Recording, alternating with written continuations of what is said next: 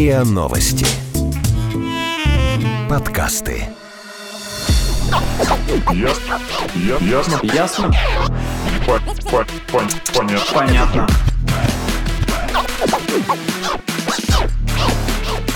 Ясно. Понятно.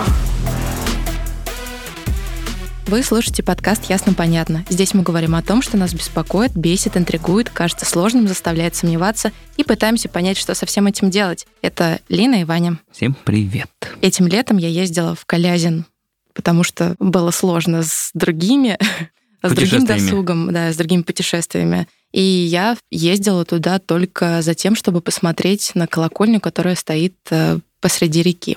Я очень впечатлилась и подумала, блин, как же это здорово, что есть такие места, которые сохраняют историю, и можно туда приехать и посмотреть. А я был в Калязине зимой, и мы ходили до этой колокольни по льду, и нас чуть не снесло, мне кажется, ветром и снегом, и вообще все, что там происходит на реке, на этой, ну и на Волге, соответственно. Но все равно, конечно, впечатления интересные, потому что когда ты это смотришь удивительно. издалека на эту колокольню, такой, о, масштаб, и она стоит в воде, И ты думаешь, что было внизу раньше, потому что это же был целый город, который, целое поселение. который точнее. был затоплен, когда Да. построили ГЭС, по-моему, да? Да, это же Рыбинское водохранилище было когда-то. Вот, и просто когда мы подошли, то, конечно, вблизи все уже кажется не настолько фантастическим, потому что ты видишь, в каком состоянии оно находится, и ты видишь, как там грубо приделаны эти ворота, чтобы народ не там не забегал. Ну, в общем, Ну, становится конечно, страшновато. да. Колокольня, она закрыта уже какое-то время для посетителей, там висит замок, ты можешь оставить пожертвование, но понятное В дело, замке. что... Ну, да, да, коробочка в замке.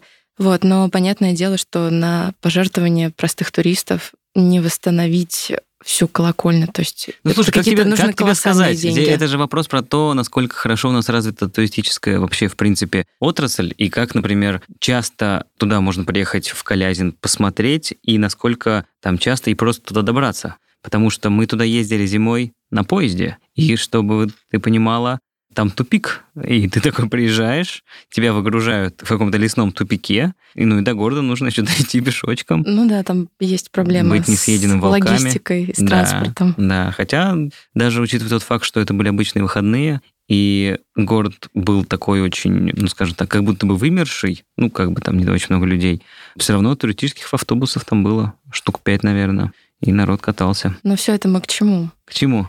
К тому, А. что мы переходим к нашей следующей серьезной взрослой теме, ребята. Никакие вам хихоньки серьезной. хахоньки Сначала мы говорили про упаковки и этикетки, которые нужно читать, и как понимать, чтобы не убить себя трансжирами. Да, и как А теперь- слушать классическую музыку, а Да. теперь мы поговорим про то, что Как быть нужно, неубитым кирпичом с потолка. что же нужно делать со старыми ветхими зданиями, нужно ли сохранять, или, может быть, проще разрушить и построить новое. И чтобы разобраться в этом, мы позвали Анор Тукаеву, директора благотворительного фонда Центр возрождения культурного наследия Крахино и проекта про наследие медиа. Анор, привет. Да, привет. Долгое такое начало было вступление. Подводили, Подводили, просто уже, да. ну все, разгоняйтесь. По-серьезному Да, так всё вырежем. Но, наверное, нужно немножечко сказать про что ж такое Крахино. Это бывшее село Вологодской области. Оно было затоплено в 1961 подожди. году. Давай оно расскажет. А, да. Вообще, в принципе, ты являешься директором благотворительного фонда Центра возрождения культурного наследия Крахино. Вот, собственно, человек, который никогда не сталкивался с этим, типа меня, потому что я об этом узнал, в принципе, от Лины, когда она это написала, собственно, сценарий. И вот что это? О чем это? Начнем, может быть, правда, с истории этого места, да, потому что это не только село, это когда-то и большой город, на самом деле, в 18 веке, а потом уже село. И село было затоплено в 60-х годах 20 века при строительстве Волгобалта. Причем это было через строительство вот первое, да, когда был построен Рыбинское водохранилище, когда оно было наполнено, точнее, да, это уже послевоенное, потому что Волгобалт был разделен войной, его стройка прервалась на время войны, ну и, понятно, там и денег не хватало, да, на то, чтобы довести все это до конца сразу же. Вот это была вот уже четвертая очередь строительства, и затапливались уже села Вологодской области. Но на самом деле оно не бывшее.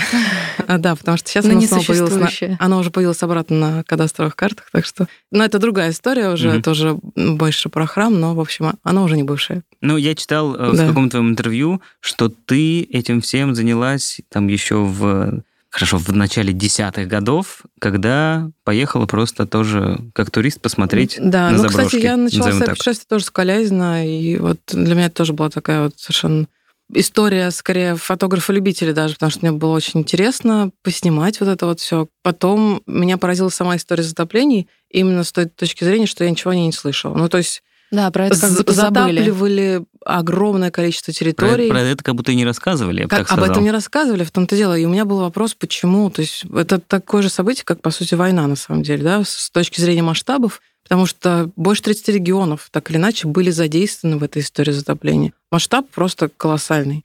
Об этом не говорят в школах, об этом не пишут в учебниках. Никаких ни Но в истории, ни Рыбинске географии. есть музей Мологи. Мологи, то есть.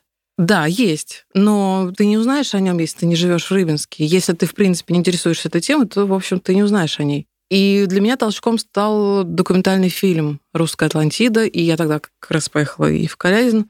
И потом где-то на форуме я увидела фотографию Крохинского храма, и я поняла, что, во-первых, он рушится, ну, это было очевидно по фотографии, и что вот еще чуть-чуть, и он рухнет. И мне захотелось э, просто успеть его сфотографировать, и я сказала мужу, давай поедем. Обязательно. И вот в 2009 году мы съездили. Но это действительно такое зрелище. И Я там не была, но я видела фотографии. Очень впечатляет руины, которые стоят, по сути, в воде на А это... э, маленьком Я островке. просто, я вот сейчас не могу вспомнить, есть какой-то советский фильм, я тоже не помню какой. Калина красная. Да, Да. где там дети Шукшин. плавают э, в... в- Нет, это сейчас ассоциативная ошибка. Это фильм «Берег» режиссера Алова. Может И он быть. снимался в Калязине. Там, где дети плавают, проплывают прямо под колокольней. Да, это да, Калязин. да, да, да, и да. там возвели Колокол. декорации. Да. А, Да. да, да. Да, не путайте. Ну э, просто да, я просто помню эту картинку очень хорошо, что они там как будто бы плавают чуть ли не Это там неправда. около Нет. крестов, что-то такое. Это не могло быть правдой, потому что строения, которые могли мешать судоходству, сносились. Это было обязательным. Это была подготовка, в общем, дна, да, водохранилища будущего.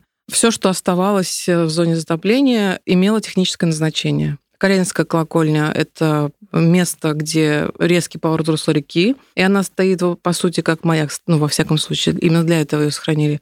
Крохинская церковь — то же самое, там был даже размещен маяк зоны затопления. И на лоциях, на речных картах она была отмечена как ее, так скажем, сестра, э, другая церковь на другом конце Белого озера у реки Ковжи, и они обе были обозначены на лоциях как фото-выход из Белого озера. Мгм. Они были ориентирами, а в Крохинском храме еще и фактическая лампа маяка была размещена, ее обслуживали какое-то время даже, пока не спрямили русло и не установили там современные на тот момент бакины в 60-е годы. И, вот, и всё. забросили. Да, ну, соответственно, да. И, кстати говоря, вот фильм «Калина красная», хотя не о нем была речь все таки но очень хороший фильм и, в общем-то, легендарный фильм Шукшина. И там в кадре перед храмом видна земляная гряда. Ее насыпали специально, когда делали дноуглубительные работы, они проводятся практически каждый сезон. То есть со дна убирается лишний грунт, который намывается, его куда-то вываливают в от- некий отвал. И вот этот отвал раньше делали перед храмом, чтобы он защищал, да, чтобы эта земляная гряда защищала храм от воздействия волн. Но это тоже перестали делать довольно скоро. Ну и все, и процесс И сейчас, пошел. получается, храм стоит практически в воде. Он стоит уже не в воде, потому что, во-первых, мы, когда начинали эти работы, мы начали строить рукотворную дамбу из завалов самого же храма. А сейчас мы сделали уже шпунтовое берегокрепление, и оно уже э, кольцовывает весь остров. То есть она не в воде стоит. А это твоя основная работа, работа в фонде? Или есть еще что-то помимо да, этого? да, это основная работа. Соответственно, я так понимаю, что у нас это, скажем так, поскольку, поскольку история затопления, она большая, и таких мест, кроме как Рыбинское водохранилище, их довольно много, то, соответственно, ты непосредственно занимаешься всеми подобными проектами. Или просто вот как... Скажем так, это параллельный интерес в рамках одного из проектов э, нашего фонда, потому что мы действительно начали собирать так называемые незатопленные истории, да, то есть мы ищем проекты, которые так или иначе сохраняют память затопленных территорий, ну и называем их незатопленными, соответственно, историями, потому что их мало на самом деле, и вот эти все формы, да, вот сохранения памяти, они, по-моему, очень важны для нас сейчас, э, потому что, как это сказать-то, я даже не знаю, чтобы никого не обидеть, но, в общем, страшная популяризация темы войны, она перекрывает вообще такое ощущение, что всю историю. И мы снимали такой фильм исследования разговора о наследии, где мы всех собеседников спрашиваем о том, что для них наследие означает.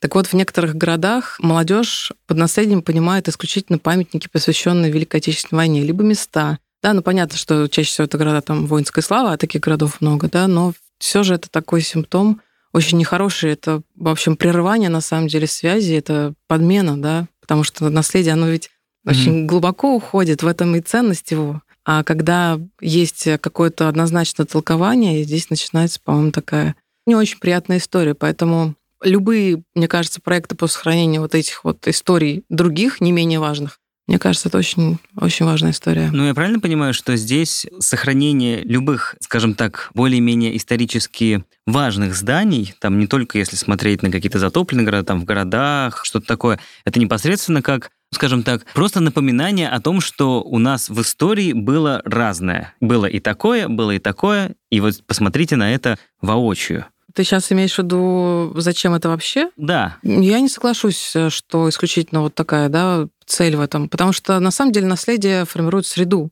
Это то, зачем все едут в Европу, да, чтобы эту среду ощутить. Классно ведь, да, сидеть на улице и пить вино в центре исторического города, где узенькие улочки. Ну, то есть вот, собственно, да, то, что составляет весь спектр, не знаю, там, самых классных впечатлений от поездки в какой-нибудь старый европейский город. Он вот в этом.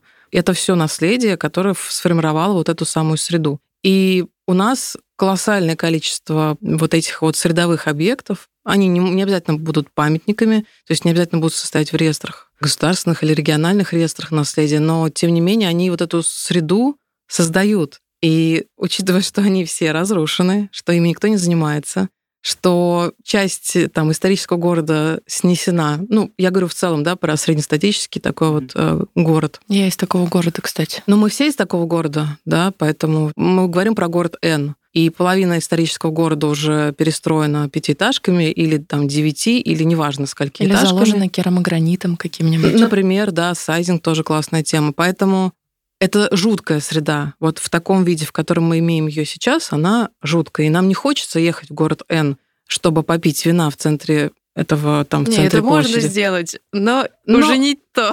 Да, нарратив будет несколько иной, да. Но вот на самом деле все начинается со среды, и ей же заканчивается среда, нас формирует, а потом мы ее продолжаем формировать и наполнять. Это абсолютно взаимосвязанные процессы. Поэтому, когда мы говорим про наследие, мы говорим прежде всего про человека в этой среде, в которой мы все с вами живем. Тот факт, то, что окружение нас формирует, это как бы такое очень и уже... проводилась куча исследований, как архитектура влияет на человека, да на его в принципе, можно состояние, просто... личность. Почему в Исландии все музыканты пишут такую музыку. Ну, просто надо послушать, что у них на радио играет. У них там играет Radiohead. Ты думаешь, ну, конечно же, ребята. Нет, они просто гуляют очень много, там у них красиво. И вынимаются с овцами, конечно.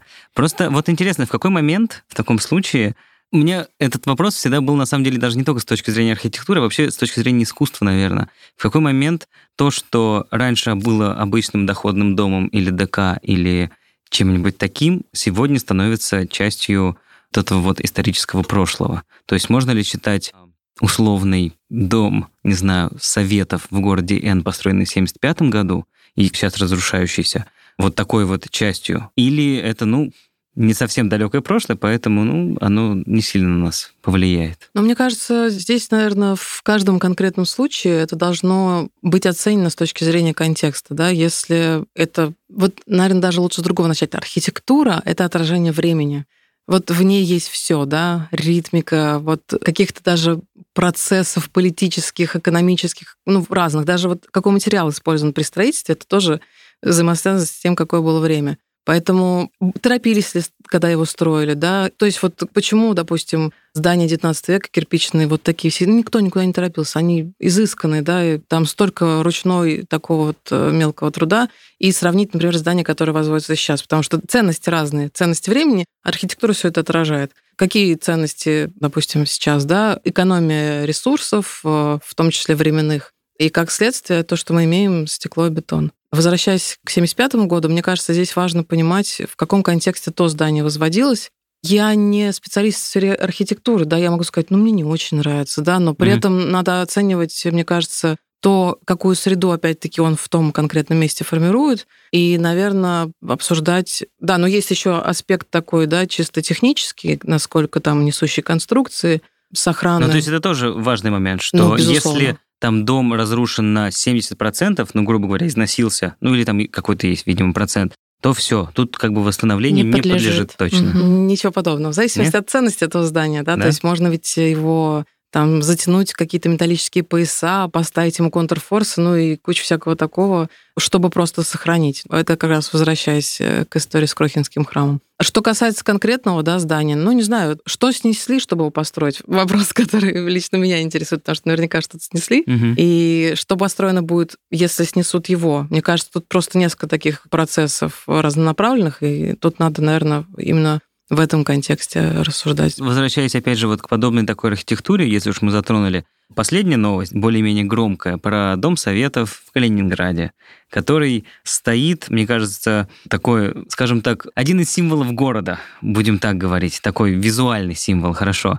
Сколько раз я был в Калининграде, вокруг него всегда что-то происходит, то ли стройка, то ли там какие-то трубы перекладывают, то ли что-то еще. А он, соответственно, всегда заброшен. И с точки зрения там визуального, мне, как человеку, любителю таких острых прямых углов и вот всей вот этой вот геометрии, он, конечно, очень симпатичен. Мгм. Но сейчас мэр Калининграда, насколько я понимаю, решил его снести. Не знаю почему. Почему-то, в общем, его Ну, сносят. Я читала, да, что якобы там как раз несущие конструкции. Здесь, правда, это должно обсуждаться на уровне какого-то сообщества в городе обязательно, да. И у нас есть какие-то нормативы, да, что если здание там больше 40 лет, то, соответственно, оно имеет определенную историческую ценность. Но делается экспертиза, ну, то есть если допустить, что она у нас независимая действительно, да, и, так далее. То есть мне кажется, тут надо полагаться на мнение экспертов, если они считают, что здание ценное, но при этом сообщество поддерживает э, его сохранение, ну, значит, так тому и быть. А сообщество это кто? Народ? Это Просто люди. говорю, Эй, не Местные надо. жители. Люди, ну, собственно, вот ты же говоришь, да, это некая точка притяжения в городе. А так ли это для сообщества? Там что, какие-то проходили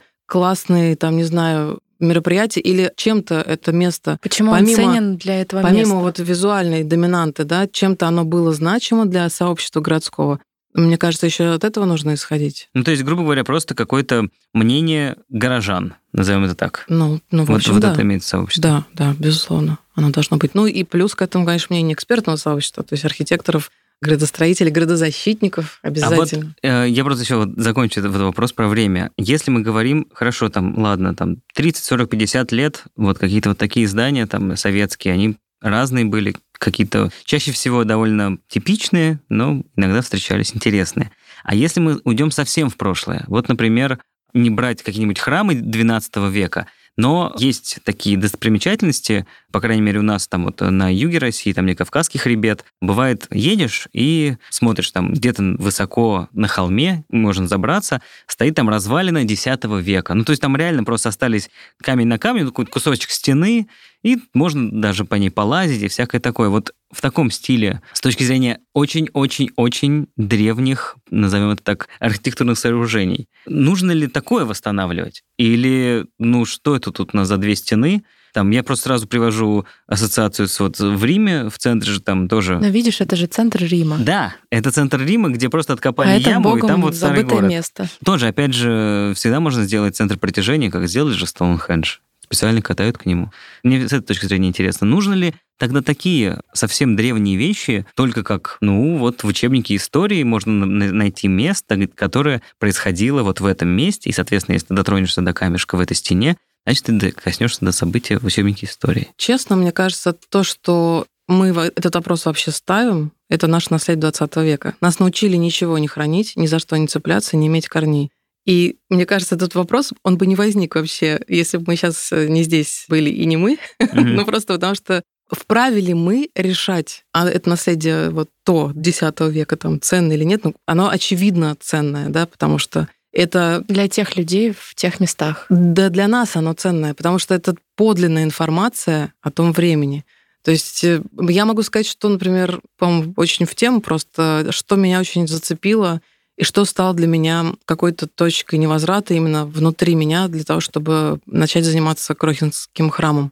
Когда я туда съездила, значит, в 2009 году зимой, я вернулась, но у меня было какое-то странное совершенно ощущение, что так не должно быть. Вот, то есть у меня какое-то, ну, у меня есть это обостренное чувство несправедливости. Если несправедливость происходит на моих глазах, я это чувствую очень остро. И вот там я почувствовала какую-то совершенно лютую несправедливость по отношению к этому месту и к этому храму, который вот я видела, что уже все, И через пару дней, то есть я с этим чувством жила и не понимала, куда оно меня приведет. И я просто щелкала какие-то, в общем, фотографии в сети. И случайно наткнулась на э, фотографии руин в Англии, настолько непримечательных, что вот это опять было вот это чувство несправедливости, mm-hmm. почему там вот так, а у нас вот так. Вот там это было огорожено. Мне показалось, что опять э, вот этот э, наш внутренний советский человек, что там вообще за руины, что, зачем там огораживать? А там аккуратно такая, значит, цепочка, столбики, все здорово, красиво, подстриженный газон вокруг. У нас бы это давно в туалет превратили. Да, может быть и нет, нет, может быть и нет, и все-таки надо верить в людей. Но вот это то, как должно быть на самом деле. У нас когда мы будем здоровы от 20 века, у нас не будет этих вопросов возникать. Мы просто все еще продолжаем жить теми догмами. Вот в чем дело. Ну, то есть это один из способов сохранять вот такие места, это консервировать их таким образом. Но, честно говоря, это способ сохранить себя прежде всего. Потому что мы все-таки про человека говорим прежде всего. Да, консервация. Конечно, не нужно ничего восстанавливать целиком полностью. Это лишено всяческого смысла, потому что э, разрушенный памятник он еще больше информации несет в себе, да, почему иногда спрашивают, почему вы не хотите там восстановить полностью. Пряничный домик на воде не будет задавать людям вопросы. А когда они плывут мимо, видят руину, а это Волга-Балты, там каждые условно 10 минут проходят, да, большие туристические лайнеры, там 5-7 палубные. И каждый, видя вот эту вот руину, вот этот вот колизей на реке Шексней, а почему, собственно, что здесь произошло? Как только он ответит на вот этот ряд вопросов, которые у него возник, не захочет что-то прочитать, он очень много узнает о стране, о себе, и это бесценно на самом деле. То, что нам вот это наследие может дать.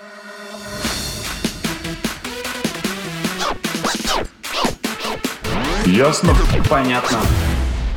У меня есть товарищ Александр Сухарев, который катается в большей части по России и, собственно, любит фотографировать разные заброшенные здания. И он каждый раз такой все больше и больше его постах читается о том, насколько сильно он радеет за то, насколько у нас это все заброшено и там не восстановлено. По его, там, например, Инстаграму кажется, что вообще, в принципе, вся Россия — это один сплошной заброс. Что у нас заброшено и разрушено зданий больше, чем построено, скажем так. Вот с твоей, ну, не бойся это слово, колокольни, насколько масштаб проблемы с точки зрения если не брать не только церкви, а разные и усадьбы, и 19 век, и 18 может быть, даже и 20 середина 20 начало 20 века. Вот если мы берем в масштабе там, не центрального региона, например, а ну, хотя бы до Урала. На самом деле цифр точных нет вообще ни у кого, потому что статистика, которая аккумулируется в условном Министерстве культуры, она касается только памятников. Те, которые стоят в реестрах, те, которые признаны памятниками и так далее. Средовые объекты, которые ценность-то несут, но и памятниками не являются, конечно, вне да, этой статистики. Огромное количество объектов до юр не существует. Для нашей страны тоже нормально такое э, вполне случай. Ну, то есть ты идешь, и вот стоит полуразрушенная какая-то усадьба. А до юра его нет. Ну, да, да, а точно так просто... же с вашим их храмом да, было, да, да, у нас эта история длилась очень много лет, мы никак не могли преодолеть, потому что таких кейсов да, не было, что вот затопили, э, была земля, стала водой, и потом объект тоже, получается, стал водой, потому что mm его нигде нет, он ни на чем балансе, и земли под ним как бы нет. Ну, в общем, это сложная история, и таких памятников но вот опять, да, чтобы не было путаницы, я памятниками называю все, что имеет да, ценность историческую. То есть мы не говорим о статусе именно памятника. А огромное количество памятников, то есть процентов 30, наверное, вообще не имеет никакого статуса. Не то, что там статуса памятника, а просто здания даже. Поэтому вот со статистикой все плохо, но по оценкам экспертов, в том числе там Всероссийского общества охраны памятников, больше 60% да, находится в таком тяжелом состоянии, там 25 в хорошем при этом, да, то есть какая-то часть находится в критическом состоянии. Ну и понятно, да, если в советский период здания использовались, э, потом чаще всего переставали использоваться какие-то там усадебные, да, храмовые постройки, ну, сколько? У нас э, климат, да, вот этот вот переход через ноль в минус, да, во-первых, который разрушает кирпичную кладку, во-вторых, отсутствие окон, крыши, дверей и прочего. То есть есть какой-то срок, и он очень близок. Вот эта точка невозврата, когда мы начнем терять очень много. То есть сейчас это около 200-300 объектов в год мы теряем. А что значит теряем? То есть они полностью разрушаются или они вот переходят какой-то критический да. процент, который все уже не восстановить точно? Они проходят критический какой-то процент разрушений, когда это будет уже руина. Но если кто-то не расшибет лоб, чтобы это воссоздать, mm-hmm. да. То есть мы говорим о том, что, в общем, Россия это страна руин. И таково, в общем, будущее, если мы, ну вот как общество, не начнем просто по-другому на это смотреть. Потому что уповать на государство, когда бюджет Министерства культуры на 90% посвящен другим целям, мы не можем. Но это зона нашей ответственности, получается. Ну, да? получается, что мы просто должны это осознать просто как данность и понимать, что мы можем эту ситуацию менять только через инициативы, которые будут акторами, да, которые будут уже взаимодействовать с государством и влиять на эту систему. То есть мы не можем, вот как я один, сам по себе не могу повлиять на государственную систему. Но если я буду поддерживать какие-то институции, которые смогут достучаться до государства, то этот процесс будет идти, конечно, по-другому. Но осознать это важно, да, что государство не несет за это ответственности. И таблички Это государством. Классическая история, что все начинается с, С себя. с себя, да. Да. Ну да, но здесь просто, мне кажется, мы в этом ну, настолько должны быть заинтересованы, потому что Да, но мне кажется, мы здесь такие хорошие, сидим, рассуждаем, но большинство населения как бы все равно. Потому что если мы видим какой-то заброшенный дом оставленный, обязательно найдется человек, который разобьет одно окно, потом найдется второе, который разобьет третье окно, второе, там третье, четвертое. И таким образом люди как бы сами превращают здания в руины. Тут дело, наверное, даже не в каких-то переходах температурных, погодных, а в том, что мы сами ломаем их и как-то воздействуем. Да и мне кажется, что здесь с точки зрения восстановления, ну так, если, опять же, все-таки уходим, кажется, в философию, но, Но да. но все равно здесь про момент возможности, ну то есть ты говоришь, что там мы сами. Я согласен. Но, во-первых, здесь то же самое, вот как у нас э, была история с раздельным мусором. Ты, например, ты не знаешь, с чего начать, просто банально. Это первое. Второе, здесь, ну то есть, когда, например, я сейчас опять забегу немножечко в сторону. У меня есть вторая родина, скажем так, малая. Это город Вичуга Ивановской области. И это было одной из столиц ткацкой промышленности там, конца 19 века. И город Вичуга, в принципе, он построен просто одним там купцом-промышленником, который построил гигантский ткацкий завод, гигантский. У него там до сих пор на окраине города, сейчас уже, соответственно, стоит вот это здание этого завода, оно на 90% заброшенное, какая-то часть работает, и вот у него колоннада центральная, она больше, чем у собора Святого Павла в Ватикане. Там толщина колонны, она больше, чем вот эта студия. И никто не знает про Она это. в состоянии, там, ну, ты приходишь, тебе кажется, просто, просто какой гигантский заброс стоит, там какие-то колдыри ходят и сидят на трубах, ну, грубо говоря. И про это вообще никто не знает. И, конечно же, ну, то есть, я понимаю, что когда я смотрю, например, на город Вичуга, собственно, и я понимаю, почему в таком состоянии и это здание тоже, потому что там людям бы себе поесть купить, а тут еще иди восстанавливай старые здания, которые у тебя стоят из окна, вон видны каждый день. В этом смысле, мне кажется, здесь понятно, что хорошо говорить, что надо восстанавливать, но здесь бы там себя восстановить в первую очередь. Но опять же, если говорить с точки зрения того, что да, есть у человека и время, и возможность, и желание, ну, с чего начать, в принципе. По поводу людей, которым плохо живется в провинции, хорошо представляю себе эту проблему, поскольку практически живу Вы вот же наверняка на два сталкивались города, да. с чем-то подобным.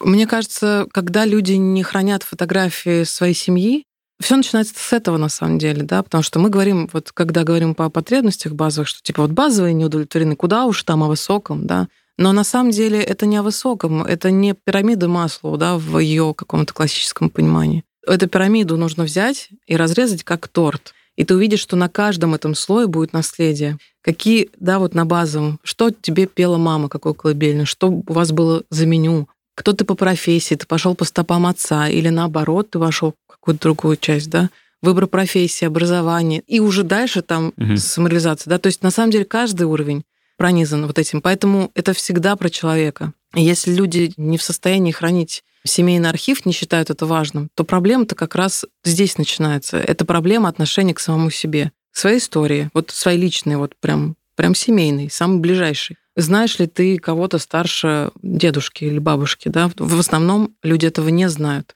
Понятно, опять апеллируем к 20 веку, к Мгм. войне, которая была. Потому что война это и есть разрывание всех связей, в том числе связи наследия.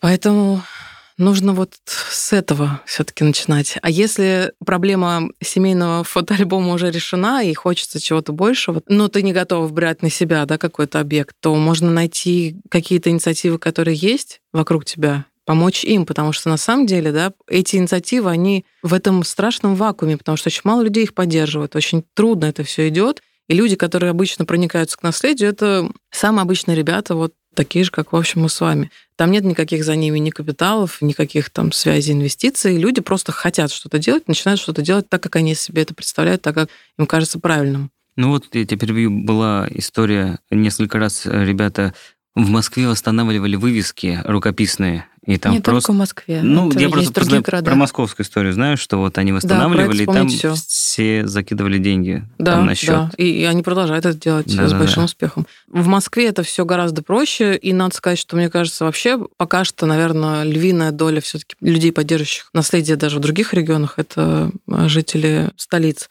Москва, Питер или еще есть какие-то большие города? Ну да, в Москве это гораздо проще раскрутить. Так а как вы разговаривали с местными жителями? Как они отнеслись вообще к инициативе, к такой? Что Ну, приехал кто-то из Москвы? Мы разговариваем с ними вот уже 11 лет, и коннотация этого разговора, она меняется с большим скрипом. В основном воспринимают с недоверием. Как так? Приехали люди, то есть э, зачем им Вы это? что, сумасшедшие, да? Да, но проблема именно вот в этой вот палитре ценностей. Она у нас очень разная, и поскольку люди оценивают все вот через свои очки или со своей колокольни, как ты говоришь, да, и тут происходит вот это вот недоверие. У меня-то нет этого, то есть откуда? Значит, и там этого не должно быть. Ну, соответственно, значит, там какие-то есть корыстные тайные цели и так далее.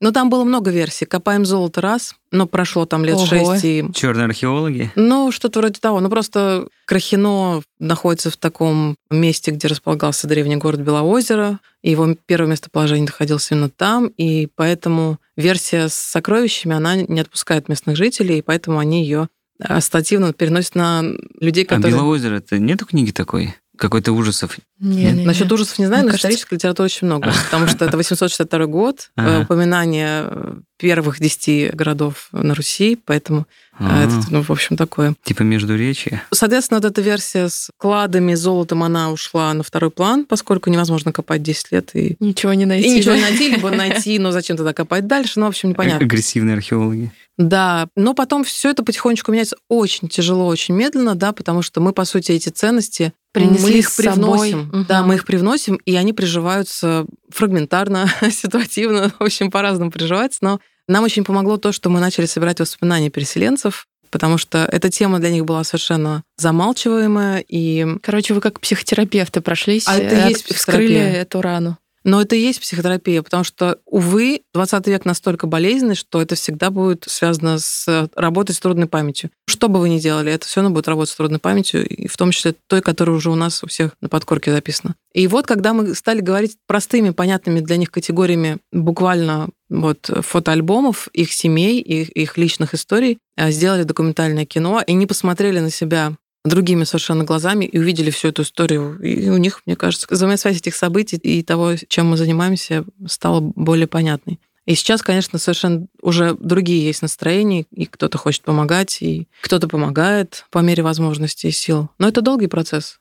Я просто сейчас вспомнил по поводу связей. Я не знаю, почему я сейчас вспомнил, но, в общем, есть э, такой уже, наверное, довольно старый фильм. Я его студ- смотрел еще в студенчестве, называется «Граффити». Там, где парень, фильм. парень рисовал граффити, и потом, по-моему, его поймали и отправили, в общем, в деревню. Или Да. он там скрывался. И ему нужно было разрисовать стену в ДК И что он нарисовал? в клубе. Да, и он начал войну. там с э, какого-то с одного там или двух персонажей, а потом к нему стали приходить местные, говорят, нарисуй еще моих там дедов. Приносили фотки, и в конце там просто такой Вот там катарсис. нарисовали, на самом деле, главное наследие нашей страны — войну. Мгм. Там же нарисовали Я, я просто не помню, что ну, конкретно. это помню очень сильный фильм. Он помню как вот раз сюжет. про, про вот то, что... про воспоминания постепенно. Именно что вначале люди не понимают, а потом они Ну, начинают... там не только про это. Там как раз вот про эту проблему того, что война и наследие войны вообще подменили вообще все. В том числе про это, про то, как э, живет провинция, чем она живет. Хороший фильм, действительно.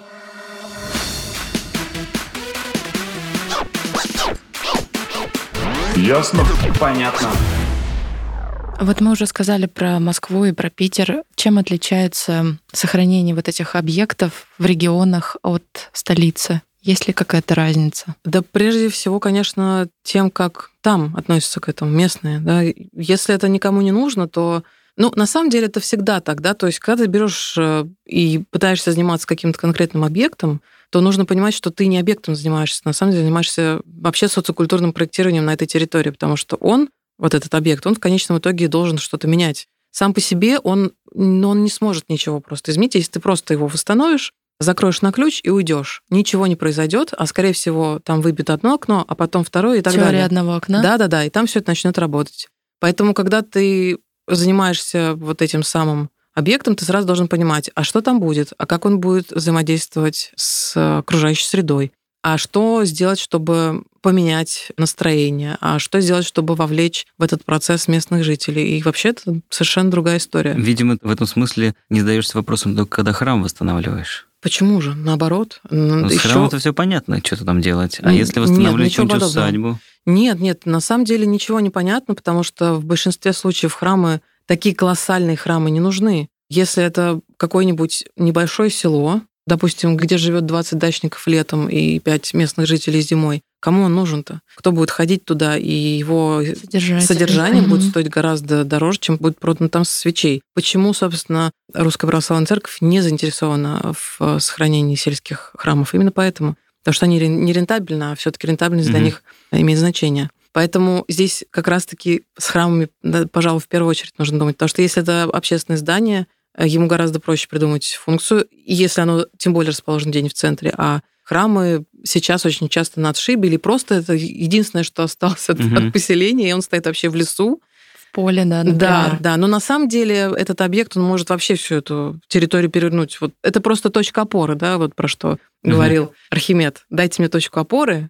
И на самом деле мне всегда казалось, что Крахино это как раз точка опоры. Даже вот эта руина, она способна изменить территорию вокруг. Даже несмотря на то, что она расположена в необитаемом месте, что это затопленная территория Волгобалт, и, может быть, тысячи причин, но это как маяк в каком-то большом смысле, который людей, во-первых, потрясает, во-вторых, заставляет менять парадигму, заставляет ломать шаблон. И вот этот вот слом шаблона, он очень важен. Вот в нашей ситуации, когда очень близка точка невозврата. И очень важно, чтобы вот именно такие были штуки, которые ломают тебе все. Там не будет храма, понимаешь? Поэтому вот ты говоришь, с церквями все понятно. Нет, ничего, Ну, и ничего не понятного. функционально просто. Хорошо, а если мы говорим, например, не совсем про восстановление, а говорим, например, про консервацию. То есть меня просто все до сих пор, ну, скажем так, вот про эту несправедливость, это с точки зрения того, что в Европе мы смотрим на разруху, ну, на разрушенное, и это кажется красивым, а в России мы смотрим на разрушенное, и это кажется разрушенным просто, и все. Потому что, скорее всего, там в Европе около этого разрушенного, руинированного, но законсервированного и аккура- аккуратно огороженного есть кафе. Скорее всего, там можно прикольно посидеть, там отдохнуть. Либо там есть какая-то другая инфраструктура, которая к этому месту прилагается. Если это просто руина, то, естественно, ты не понимаешь, что с ней делать. Но если только она не безумно там красивая, и ты пойдешь туда только за пейзажем, как вот в случае Крахино.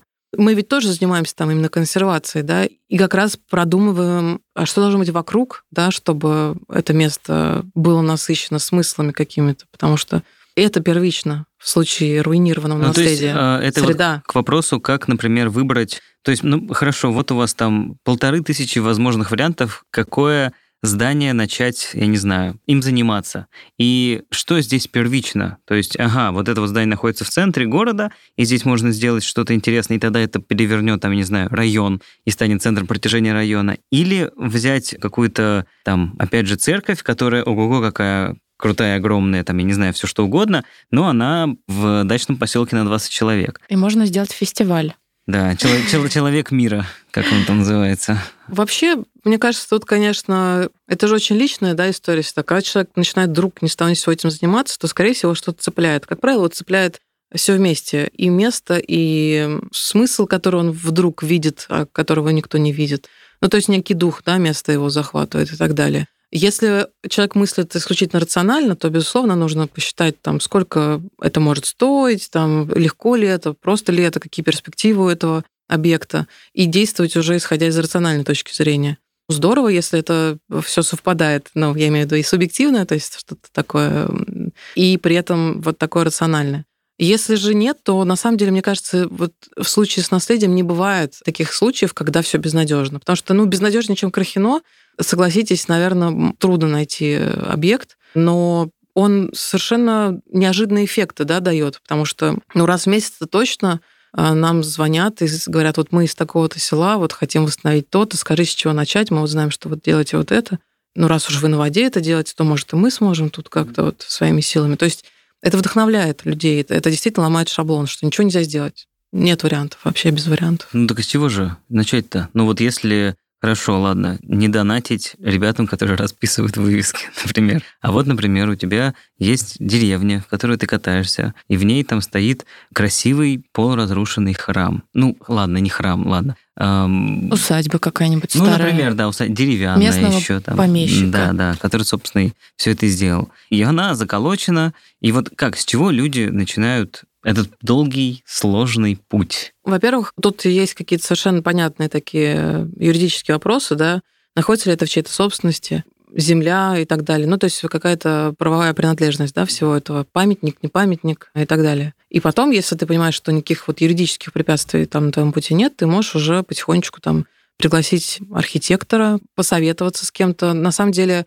существует как минимум 5-6 фондов, которые занимаются наследием, да, и можно обратиться в любой из них и попросить порекомендовать архитектора, да, чтобы он проконсультировал, может быть, даже заочно, может быть, даже по фотографии. Ну, то есть всегда есть с чего начать. С собирания вот этой вот первичной информации, с консультациями, с людьми, которые просто понимают вообще, куда это все двигать. Ну, во всяком случае, именно с этого я всегда рекомендую начинать, да, и именно с этого начинала сама.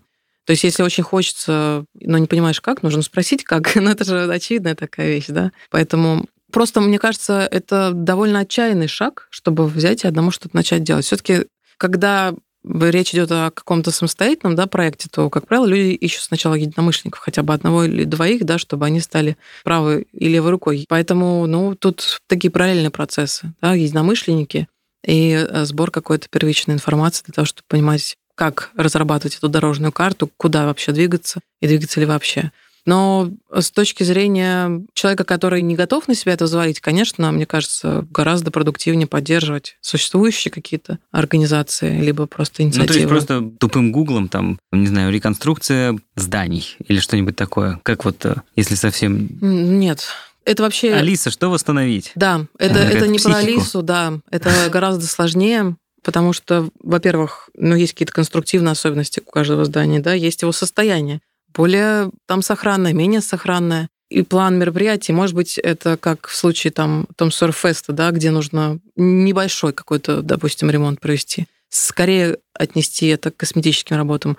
Или есть такие объекты, где нужно возводить контрфорсы, делать какие-то связи новые, восстанавливать металлические и так далее. То есть это совершенно разные вещи, поэтому если мы говорим о здании, которое старше условных 50-60 лет, то без сторонней помощи вряд ли обойдешь. Ну, хорошо, 70 все-таки лет, наверное, да. И вообще история о наследии это не про то, когда утром деньги, а вечером стулья. Все гораздо сложнее. То есть не все упирается в деньги. С деньгами все гораздо проще, да, и быстрее. Но не все упирается в деньги, действительно. Потому что, вот я говорю, если мы просто возьмем и в городе восстановим какой-то красивый объект, это не значит, что все преобразится вокруг. То есть гораздо сложнее будет работать с сообществом, вовлекать его в это, сделать так, чтобы этот объект начал работать в этом сообществе. И мы возвращаемся к социокультурному проектированию все-таки. А у тебя нет такого ощущения, что интерес к этой теме как-то он растет с каждым годом, появляется все больше волонтерских организаций?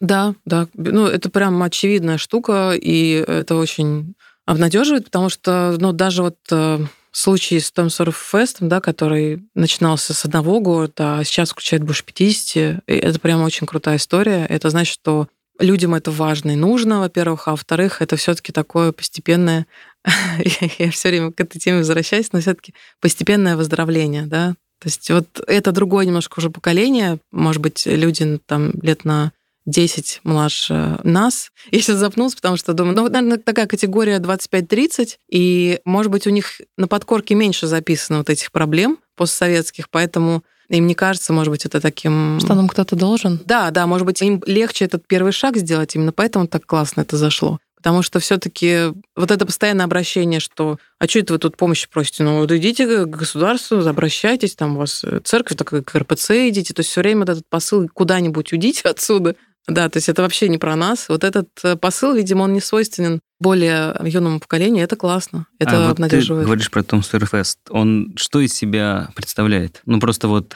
я такой сразу думаю, ну, у меня визуально, опять же, я не знаю про этот фестиваль, и мне визуально представляется, что это, Кто-то красит заборы. Да, собирается толпа ребят и, и под разную фолк-музыку красят заборы.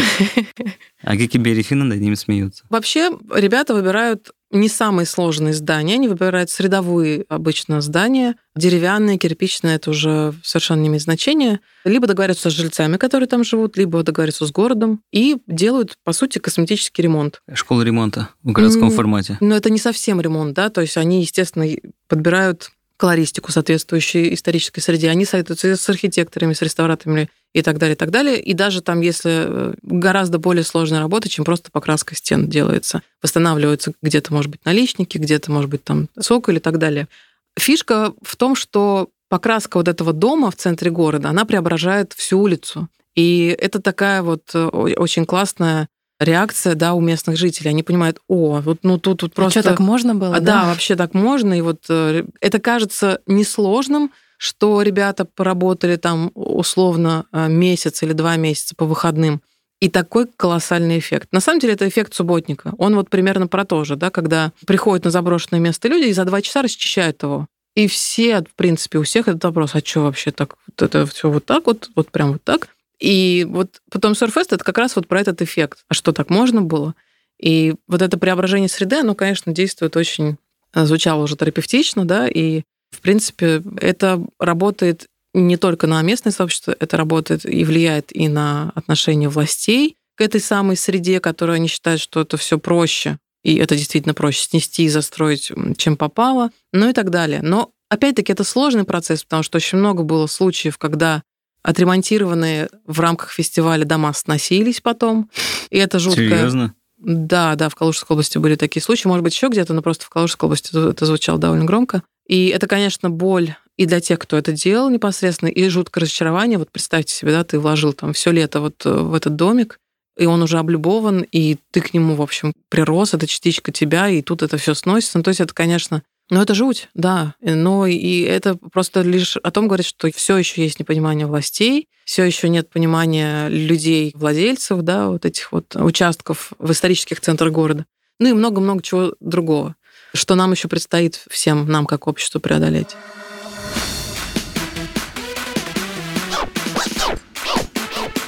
Ясно? Понятно.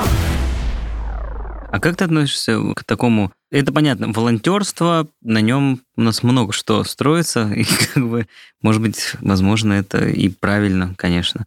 Но если мы говорим, например, про немножечко более частные вещи, если, вот как пример, опять же, вернемся к дому наркомфина, который полностью за деньги, я так понимаю, застройщика был полностью восстановлен, и сейчас это околоэлитное жилье. Или вот э, у нас даже в сценарии есть этот пример. Я был в свое время подписан на, в Инстаграме на парня, который всеми правдами и неправдами купил водонапорную башню и начал ее ремонтировать сам, чтобы потом просто в нее переехать. Ну, видимо, он перевел там ее из нежилого в жилое каким-то тоже чудом. Вот, с этой точки зрения... Есть еще программа «Рубль за квадратный метр», когда, допустим? Где?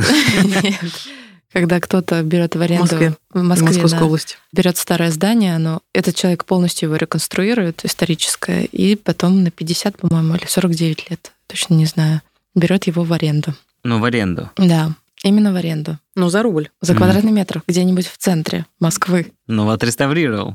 Непонятно, что здесь дороже, кстати. Да. Вот как в этом смысле? Это правильное вообще Нет, конечно, правильно. движение? И это абсолютно правильное, здоровое движение, потому что вообще наследие — это потрясающий экономический ресурс. То есть это ресурс, на котором может строиться экономика.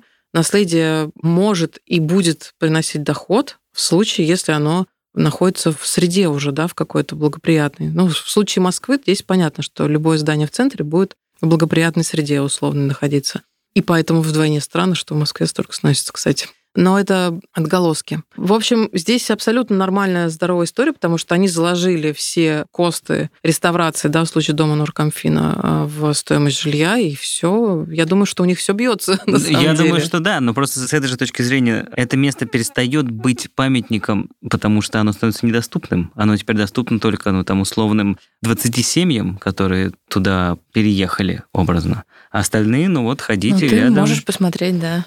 Ходите Внешне. рядом, посмотрите. Детально эту историю я, кстати, не изучала. Может быть, там все-таки предполагаются какие-то экскурсии, не знаю, с какой-то периодичностью. Это, во-первых. Во-вторых, если это все-таки является признанным памятником, то оно должно быть доступно по закону, поэтому вот этот вопрос э, такой. Ага. Я его не могу сейчас прокомментировать, потому что я просто не знаю о статусе. Здесь недавно была история, это не совсем про восстановление какого-то здания, но это скорее про изменение сознания. Я сейчас могу наврать, мне почему-то кажется, что в Тобольске, но может быть и нет, может быть в Торжке.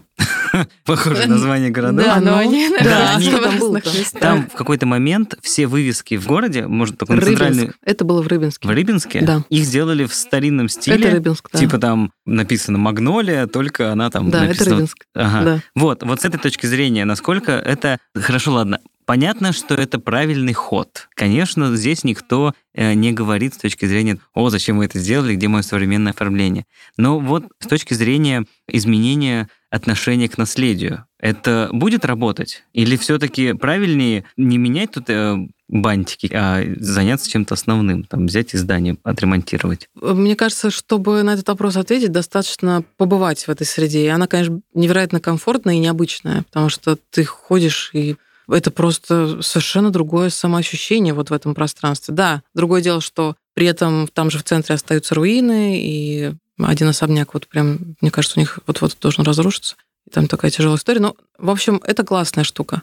И есть там только споры про то, что предприниматели обязуют делать, а это дорого им обходится. Ну, Я представляю. Да. А с другой стороны, про смену отношений, ну, конечно, отношения меняются. Мне кажется, важнее даже, что оно поменялось у местных властей, которые пошли на это и увидели. Оно поменялось в том числе у крупных брендов сетевых, типа там Магнита, да, или каких-то там сетевых историй. И они тоже сделали вот такие вот стилизованные вывески. Поэтому очень классная, по-моему, штука. И здорово, что они смогли это реализовать. Хотя я понимаю, что для предпринимателей, конечно, это бремя такое, может быть. Да, еще, кстати, во многих городах возвращают дореволюционное название улиц, указывают Ну, не сразу. во многих. Нет, Да, указывают на самом сразу. деле. Но это Тарусе сразу два произошло. варианта. Нет, нет, нет. А, два Допустим, варианта? Да.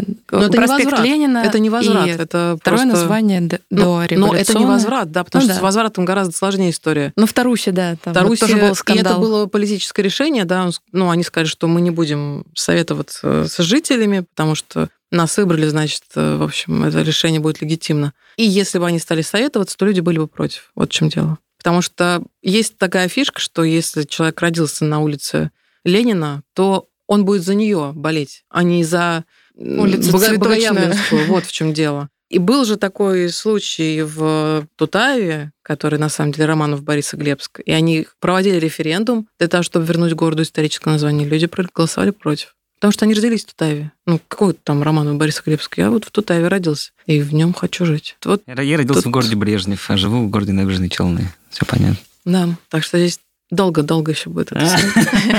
Ну, в общем, видимо, даже не, не ближайшие пару поколений, я так понимаю. Ой, ну, хочется надеяться, что этот процесс будет набирать скорость. Хочется увидеть это своими глазами все-таки. А вот все, Лет 50. всегда интересно, станет ли наша эпоха, вот то, что сейчас, каким-то культурным слоем там для эпохи лет через сто. И будут такие, о, не трогайте это здание, Это же здание постройки построил Лужков. 2010 года.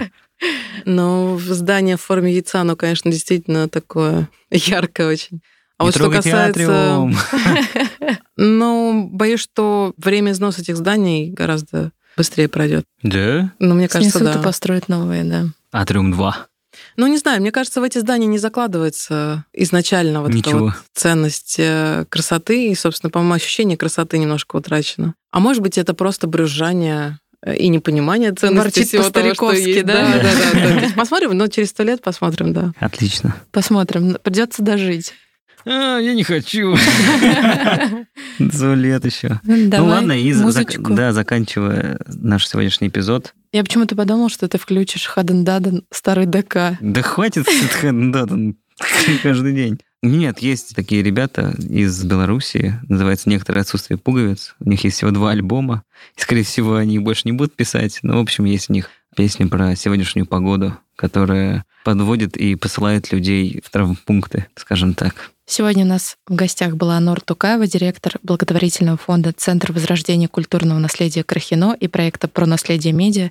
Анор, спасибо тебе большое, что пришла к нам сегодня. Спасибо Да, спасибо. за разговор. А это Лина и Ваня и подкаст «Ясно-понятно». Всем пока. Пока. Сегодня жуткий гололед И все идет вверх дном Земля уходит из-под ног Скользит под дураком.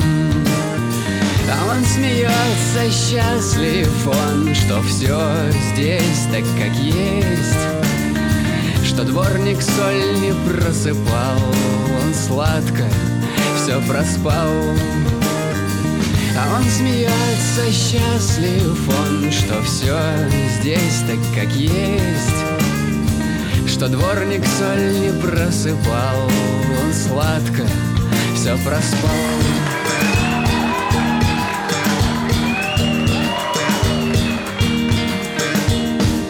Мы утром пьем свой крепкий чай Привычный, как маршрут.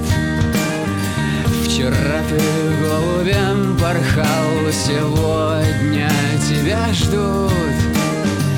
Но дурачок, не спавший ночь, готов вам заявить. Нет, не сегодня, нет, вчера есть все, сплошная нить. Но дурачок, не спавший ночь, готов вам заявить. Нет, не сегодня, нет, вчера есть все, сплошная нить. Ты можешь быть предельно трезв и едким, словно спесь, как Ермолай податься в лес и там не пить, не есть. Но вздрогнув от дурного сна, в раз позабыв о нем, ты вручишь контролеру свой непробитый талон. Но вздрогнув от дурного сна, раз позабыв о нем, ты вручишь контролеру свой непробитый талон.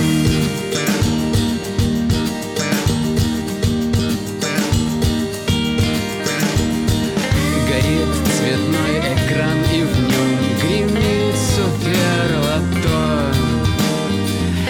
Грезится жилищный фонд и сказочный джекпот. Дорога стелется, бежит в дороге наш дурак. Его не выпить, не купить, и с ним Джек Керуак. Дорога стелется, бежит в дороге наш дурак Его не выпить, не купить, и с ним Джек Керуак Дорога стелется, бежит в дороге наш дурак. Его не выпить, не купить, и с ним Джек Керуак Подписывайтесь на подкаст на сайте ria.ru в приложениях подкаст с Web Store и Google Play. Комментируйте и делитесь с друзьями.